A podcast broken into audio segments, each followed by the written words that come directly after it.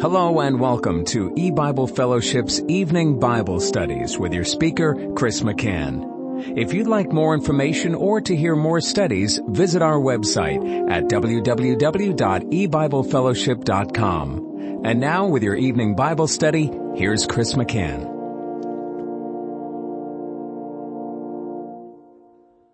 Good evening and welcome to E-Bible Fellowship's Bible study in the book of Genesis. Tonight is study number 10 of Genesis chapter 4. And we're going to be beginning in verse 10 where it says, And he said, What hast thou done? The voice of thy brother's blood crieth unto me from the ground. And now art thou cursed from the earth, which hath opened her mouth to receive thy brother's blood from thy hand. When thou tillest the ground, it shall not henceforth yield unto thee her strength. A fugitive and a vagabond shalt thou be in the earth. And I'll stop reading there. Now, uh, again, God is speaking to Cain, who has slain his brother, killed his brother, and, and God knows that he has done this, and, and so the Lord says to Cain, What hast thou done? The voice of thy brother's blood crieth unto me from the ground. In the previous verse, Cain had attempted to conceal his sin when God asked him, where is Abel his brother? He said, I know not, am I my brother's keeper? But sin cannot be concealed from God. It's an impossibility as um, the Bible tells us in Hebrews chapter 4. It says in verse 13, Neither is there any creature that is not manifest in his sight, but all things are naked and opened unto the eyes of him with whom we have to do. And, and so God knows what Cain has done. God not only knows the outward act, but he knows the inner sin of hatred that Cain hated his brother. And and wherefore hated he him? The the bible asks that question in 1 John 3:12 and because God knows the inner thoughts of man he's able to answer it. Because his own works were evil and his brothers righteous. And so even though the Lord knows all about it, he is questioning Cain. First, where is Abel? What have you done? And, and then God reveals that uh, he he knew about it all along. The voice of thy brother's blood crieth unto me from the ground. Now it's interesting that God mentions the voice of Abel's blood and we um, talked about that a little bit in the last study, that it's not literally the voice of the blood. The, the blood of Abel cannot speak. It, it's just a, a physical substance and, and it would be lying on the ground where he was slain silently like um, any other thing. It it just cannot speak. But God does also tell us in Hebrews chapter 12. He, he makes reference, uh, he, uh, implies that Abel's blood speaks. In Hebrews 12, and I'll start reading in verse 23, to the general assembly and church of the firstborn, which are written in heaven, and to God the judge of all, and to the spirits of just men made perfect, and to Jesus the mediator of the new covenant and to the blood of sprinkling that speaketh better things than that of Abel. And, and so here it says that the blood of sprinkling of the new covenant speaks better things than Abel, than Abel's blood. And, and, and that is, um, the testimony that God assigned Abel's blood. It says, though Abel's blood is speaking. We, we went to Revelation 6 verse 10. where uh, we read of the souls of them that were slain for the word of God, the souls under the altar, and they're crying out that their blood be avenged.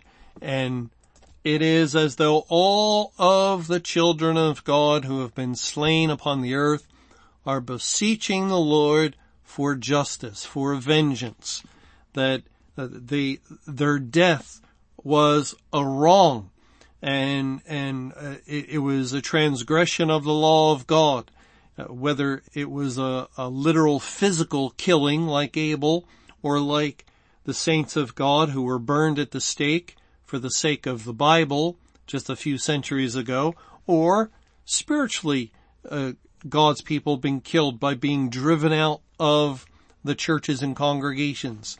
Uh, however it is, it's as though God hears the cries of his people through their blood, through their blood. We wonder why um, the the reference to the blood. And uh, for instance, remember in Matthew 23, it said in verse 35 that upon you may come all the righteous blood shed upon the earth from the blood of righteous Abel unto the blood of Zacharias son of Barachias, whom he slew between the temple and the altar. Notice that God speaks of Abel's righteous blood, the blood of righteous Abel, and the blood of Zacharias. Why is their blood said to be righteous? Well, because God has saved them. And we know in Romans that none are righteous, but by the obedience of one many are made righteous. Yes, but um, when we become born again, it's our soul that is made anew. We become a new creature. We have a new resurrected spirit without sin. And yet our physical body is still corrupt our physical body is still contaminated with sin until the resurrection. And blood, literal blood of a child of God is part of our body, our physical body. And, and therefore it's not righteous. It's not righteous at all. Uh, you know, that's not our blood type. Uh, when we go to give blood, it's not as though the people of the world have the type of unrighteous blood and, and when the elect go to give blood, they have righteous blood. What's your blood type? Well, my type is righteous. No. Uh, if you had two types of blood, or if you had two people, uh, one of which was saved and one of which was unsaved, and they both gave blood, and they both happened to be the same blood type, uh, O or A, whatever, then uh, you couldn't tell their blood apart. There's no distinction really between the blood of man with another man. We, we might have different blood types, but there's no distinction as far as righteous and unrighteous blood. But God makes reference to the blood, as it says again in verse 35 of Matthew 23, that upon you may come all the righteous blood shed upon the earth from the blood of righteous Abel unto the blood of Zacharias, son of Barachias. All the righteous blood from righteous Abel's blood to Zacharias. And, and why? Why? Well, you know, God says this in Acts 17 concerning the inhabitants of the earth, uh, the people of the world.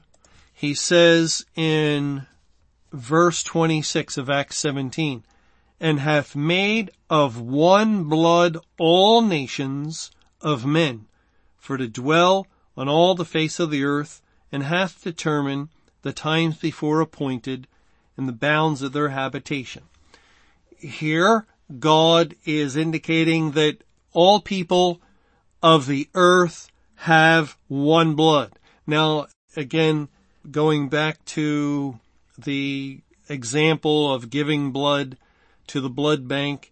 No, it doesn't mean we all have the same type of blood, O negative or, or whatever, but God is made of one blood all nations of men for to dwell on the face of the earth. And, and that is that all men come from Adam. All human beings are born in the line of Adam and therefore we all have the same blood which is guilty. Uh, it says in Psalm 51 in verse 14, deliver me from blood guiltiness, O God, thou God of my salvation. Deliver me from blood guiltiness. If you were delivered from blood guiltiness, you would have innocent blood. Your, your blood would not be guilty, it would be innocent. And the Bible speaks of innocent blood and, and God has very terrible things to say about those that slay innocent blood. Actually, again and again, um, this is just an example in Jeremiah chapter 7. It says in verse 6, if ye oppress not the stranger, the fatherless, and the widow. And we know stranger, fatherless, and widow are types and figures of God's elect. And shed not innocent blood in this place, neither walk after other gods to your hurt. The innocent blood. It's not those that are blood guilty. And all that are descendants of Adam. God is made of one blood, all nations. We all are guilty until God saves us and we're all children of wrath even as others. But then when God saves us, the figure is the blood that's coursing through our veins is no longer guilty. We're delivered from blood guiltiness. Even though we also are descendants from Adam, God's elect have likewise uh, come forth ultimately from Adam and Eve from two sinners and you cannot bring a clean from an unclean. So we all have guilty blood, but due to the cleansing work of the Lord Jesus Christ, we become washed thoroughly from our sins in the sight of God and we become of innocent blood. Now if your blood is innocent, what's another way of saying that? You now have righteous blood righteous blood. Your blood is just in God's sight or righteous in God's sight. And so the people of God through the work of the Lord Jesus Christ are made righteous and and so their blood is as it were purified and cleansed and and uh, purged of all guilt and and and now it becomes um, righteous or innocent in the sight of God. Okay, going back to Genesis 4, after verse 10, I'll read verse 10 again. What hast thou done? The voice of thy brother's blood crieth unto me from the ground, and now art thou cursed from the earth, which is open her mouth to receive thy brother's blood from thy hand. And, and this is the curse. Now, uh, well, let me just say this before we move on to verse 11 concerning verse 10. It's a little surprising that God says to Cain, uh, now you are cursed from the earth. Now you're cursed. Why is it surprising? Because in the previous chapter, Genesis 3, Adam and Eve sinned. And in the day you eat thereof, you will die.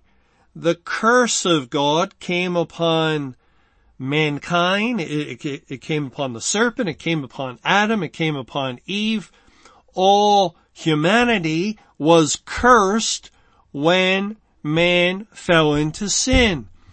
But here, it's like it's another curse. Well, what further curse could God curse Cain with? He's already cursed because he's come forth from two parents that were cursed. And he's already dead in his spirit essence because of the previous curse and so forth. But, but now God is indicating that, that now you're cursed. Now, and, and when we see this, that means at this point in time, and that reminds us that this whole series of events is related to the offering that was given in the end of days. In the end of days, God required the offering. God made known which one uh, Abel was accepted and and approved and which one Cain was not. And as a result, Cain rises up and kills his brother Abel. It's all taking place in the end of days. We've already seen how this relates to the two that are growing in the field, the wheat and the tares. It relates to what we read in Matthew chapter 10, beginning in verse 19. But when they deliver you up, take no thought how or what you shall speak, for it shall be given you in that same hour what ye shall speak. For it is not ye that speak, but the Spirit of your Father which speaketh in you. And the brother shall deliver up the brother to death. And the father, the child, and the children shall rise up against their parents and cause them to be put to death. The context uh, or the reference concerning the same hour, it will be given you what to speak, is a almost identical statement to what we find in Mark 13 in verse 10 and verse 11 and, and that's dealing with the great tribulation. Uh, the, the language of brother delivering up brother to death therefore relates to what takes place spiritually during the great tribulation period when within the church we have professed Christian, true Christian, brother and brother, the wheat and the tares. They, they were not to uh, be separated. You could not distinguish one from the other. And that's how God intended for it to be all throughout the church age. But come the time of the end, and at the time of the end, judgment begins at the house of God. Yes, you live in a cursed world and the judgment of God abides upon the unsaved. As the Bible says, the wrath of God abides, that is, remains upon the sinner. All throughout the history of the world, the wrath, the anger of God was abiding upon the sinner. And, and so there was a judgment, and that uh, relates all the way back to the judgment of Adam and Eve. There was a curse upon man. But now it's the time of the end and now comes the official period, the official time in which God will judge sinners. And he starts the official process of the final judgment with the house of God. Judgment begins at the house of God and, and so he starts it where the two brothers are dwelling together Two are in the field. They've uh, both been given the commission to go out with the word of God to the nations and and and here is where God makes distinction. It, it's now time of the great tribulation that hour and as God opens up the scriptures each time he does it begins to uh, really lead to a schism a separation, a division between one brother and the other until finally the command is unearthed, uh, uh, dug out of the Bible as a treasure that the church age is over and the people of God are to go forth out of the churches and congregations. And the brother who is like Cain, who goes in the way of Cain, the one that God has not respect unto, the, the, the one like, uh, uh, also we could say like Esau, and, and God does use also Esau to picture this same identical truth in um, Obadiah. Uh, Obadiah is that one chapter book before Jonah. It says in Obadiah uh, verse 10, for thy violence against thy brother Jacob. God is here addressing uh, Esau. Uh, for thy violence against thy brother Jacob, shame shall cover thee, and thou shalt be cut off forever. In the day that thou stoodest on the other side, in the day that the strangers carried away captive his forces, and foreigners entered into his gates, and cast lots upon Jerusalem, even thou wast as one of them. But thou shouldest not have looked on the day of thy brother, in the day that he became a stranger, neither shouldest thou have rejoiced over the children of Judah in the day of their destruction, neither shouldest thou have spoken proudly in the day of distress. Thou shouldest not have entered into the gate of my people in the day of their calamity. Yea, thou shouldest not have looked on their affliction in the day of their calamity, nor have laid hands on their substance in the day of their calamity. And, and it continues.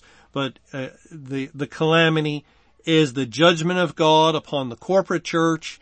This is a tumultuous time, uh, extremely trying time for the elect and, and Esau, the brother of Jacob, Jacob representing the elect, Esau, the, the, the member of the congregation is using the opportunity to assault, to do violence against his brother, to deliver him up, to finally get rid of him. Let's cast him out. Let's pronounce, pronounce some edicts against them. Uh, let, let's, um, call them, um, of Satan and, and say they have another gospel and, and let's, just uh, say that this is a cult and whatever language they're using, it's language to spiritually kill the child of God, to slay their brother. And, and it all relates to what's happening. God is describing it in the beginning, in the book of Genesis, as he is detailing the events that took place between these first two brothers, Cain and Abel. And so again, verse 11, and now art thou cursed from the earth. This is basically equivalent to God pronouncing the end of the church age. The judgment of God has now come down upon the, the wicked brother, the one uh, of that wicked one, the tares, that the enemy sowed amongst the wheat, God is pronouncing the judgment upon them uh, because they have slain their brother, uh, their righteous ones of innocent blood. And, and so God says uh, that they are cursed from the earth which has opened her mouth to receive thy brother's blood from thy hand. Now I just want to uh, read a related verse in Isaiah 26 where God speaks of hiding his people in verse 20, come my people, enter thou into thy chambers and shut thy doors about thee, hide thyself as it were for a little moment until the indignation be overpassed. For behold, Jehovah cometh out of his place to punish the inhabitants of the earth for their iniquity. Now remember, Cain said unto Jehovah in verse 13, my punishment is greater than I can bear. Of course, there, there was no eternal fire of hell that Cain experienced. Um, I, I, remember reading this punishment uh, a long time ago when I was um, just a Christian for a couple of years and thinking, doesn't sound like it's all that terrible, but, but it was teaching the spiritual principle of being cut off, of being separated from God, of losing the blessing of God, of losing the Spirit of God, of losing the possibility of salvation. It, it, says again in Isaiah 26 verse 21, for behold, Jehovah cometh out of his place to punish the inhabitants of the earth for their iniquity. The earth also shall disclose her blood, and shall no more cover her slain. The earth has received enormous amounts of blood from those that have been slain uh, in an evil way, in a wicked way, in, in just looking at it uh, from uh, an earthly standpoint. Just just the number of murders is staggering in year after year after year, and there are literally tens of millions of murders that aren't even counted as murders when we factor in abortions and and things like that. But for what the world counts as murder, there's still millions and millions of murders and therefore murderers that that uh, have taken place over the course of history or during wars. People have been killed unjustly, murdered, like the Jews in the concentration camps. Just, just scores of millions of people have had their blood shed and it, it's as though it's gone into the earth and, and of course all through history are God's people that have either physically been murdered or spiritually killed. And, and so the whole earth, the whole world, it, it's like, uh, it, not a single death has been forgotten. Not one individual's wrongful death has been overlooked. It, it's all been recorded by the earth itself and in the day of the judgment on the, the churches and congregations, God brings them to task for innocent blood, for the blood of righteous Abel to the blood of Zacharias. But for the world, it, it's the blood of all those slain upon the earth. And, and uh, this also relates to the elect of God.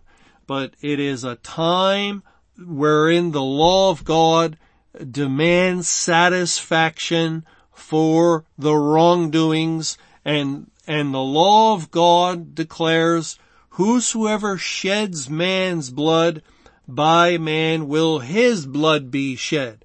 So God now to appease the law, to satisfy the law's demands, must shed the blood of all the wicked. He must take their life as that's what shedding of blood ultimately points to. It points to the giving up of one's life.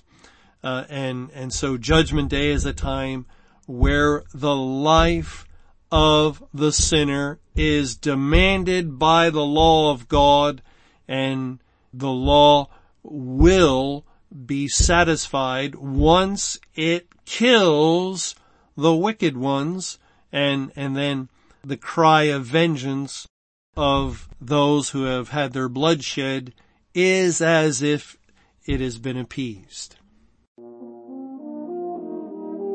Thanks for joining us for E-Bible Fellowship's Evening Bible Studies. You can hear these studies Monday through Friday over Paltalk, Skype, E-Bible Fellowship's webcast audio, or over your phone. For more information or to hear other studies, visit www.ebiblefellowship.com. Until our next study, may the Lord's perfect will be done.